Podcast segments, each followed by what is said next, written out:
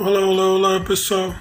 Hoje a gente vai começar uma nova série por aqui, falando a importância dos, dos mandamentos, né? Dos dez mandamentos, como a gente conhece por essa nomenclatura. Mas antes de entrar nos dez mandamentos propriamente ditos, a gente vai construir um caminho até chegar lá. E, e esse caminho é, a gente pode começar ele pelo Salmo 112, no versículo 1, que diz assim: Como é feliz quem teme ao Senhor e encontra prazer nos seus mandamentos. Algumas outras versões falam encontra satisfação nos seus mandamentos. É, a gente pode começar a reflexão fazendo algumas perguntas. Será que a gente compreende o que realmente é temer ao Senhor? No que temos encontrado satisfação ou no que temos encontrado prazer em nossas vidas? E isso se torna um tabu porque essa palavra é só relacionada a outros tipos de assuntos, né? Mas a gente percebe que no decorrer do salmo ele vai descrevendo a importância de temer ao Senhor e a importância de encontrar esse prazer nos mandamentos do Senhor. Porque só assim nós conseguimos a verdadeira prosperidade na vida, só assim nós compreendemos o que é realmente generosidade e honestidade.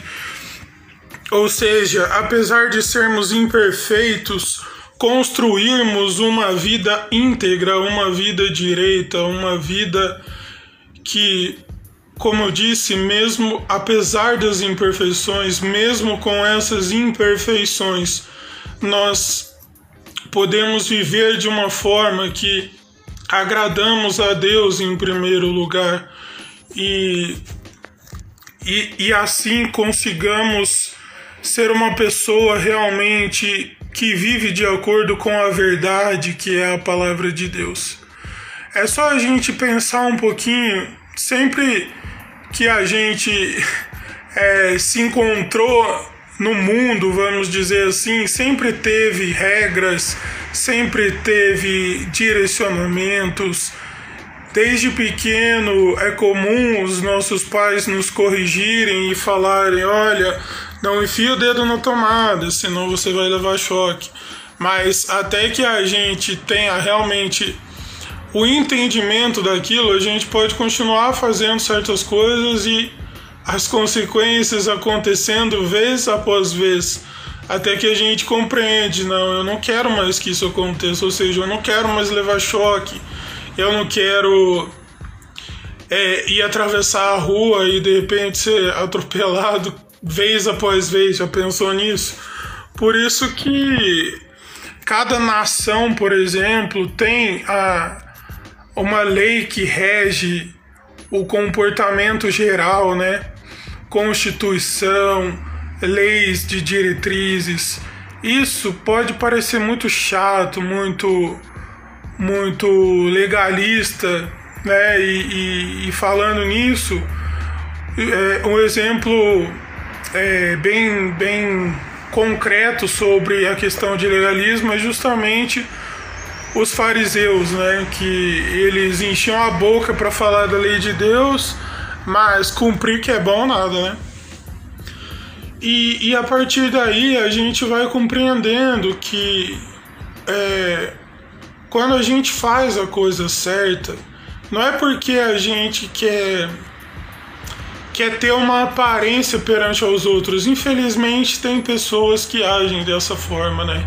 Agem dessa maneira de agir o que é, é agir como é, é, certo diante dos olhos das pessoas, né? Quando tem pessoas observando, mas quando não tem muita gente vendo, age de maneira errada ou recorre ao mesmo tipo de comportamento vez após vez. Mas olha só, né? A gente, a gente compreende nesse versículo que a gente só vai conseguir ter essa vida realmente íntegra, realmente reta, realmente verdadeira, né? Se a gente compreender o que é temer ao Senhor. Muitas vezes a gente tem a compreensão errada a esse respeito, porque a gente cresce ouvindo: ah, Deus é um velho ranzinho que está pronto para castigar quando você fizer alguma coisa errada. E aí, quando a gente vai se tornando jovem, adulto, e vê que certas coisas não vai acontecendo, ou quando certas coisas acontecem em nossas vidas e a gente acha que não é consequência de, de atos errados, ou seja, de comportamentos é, movidos pela nossa natureza pecaminosa, né?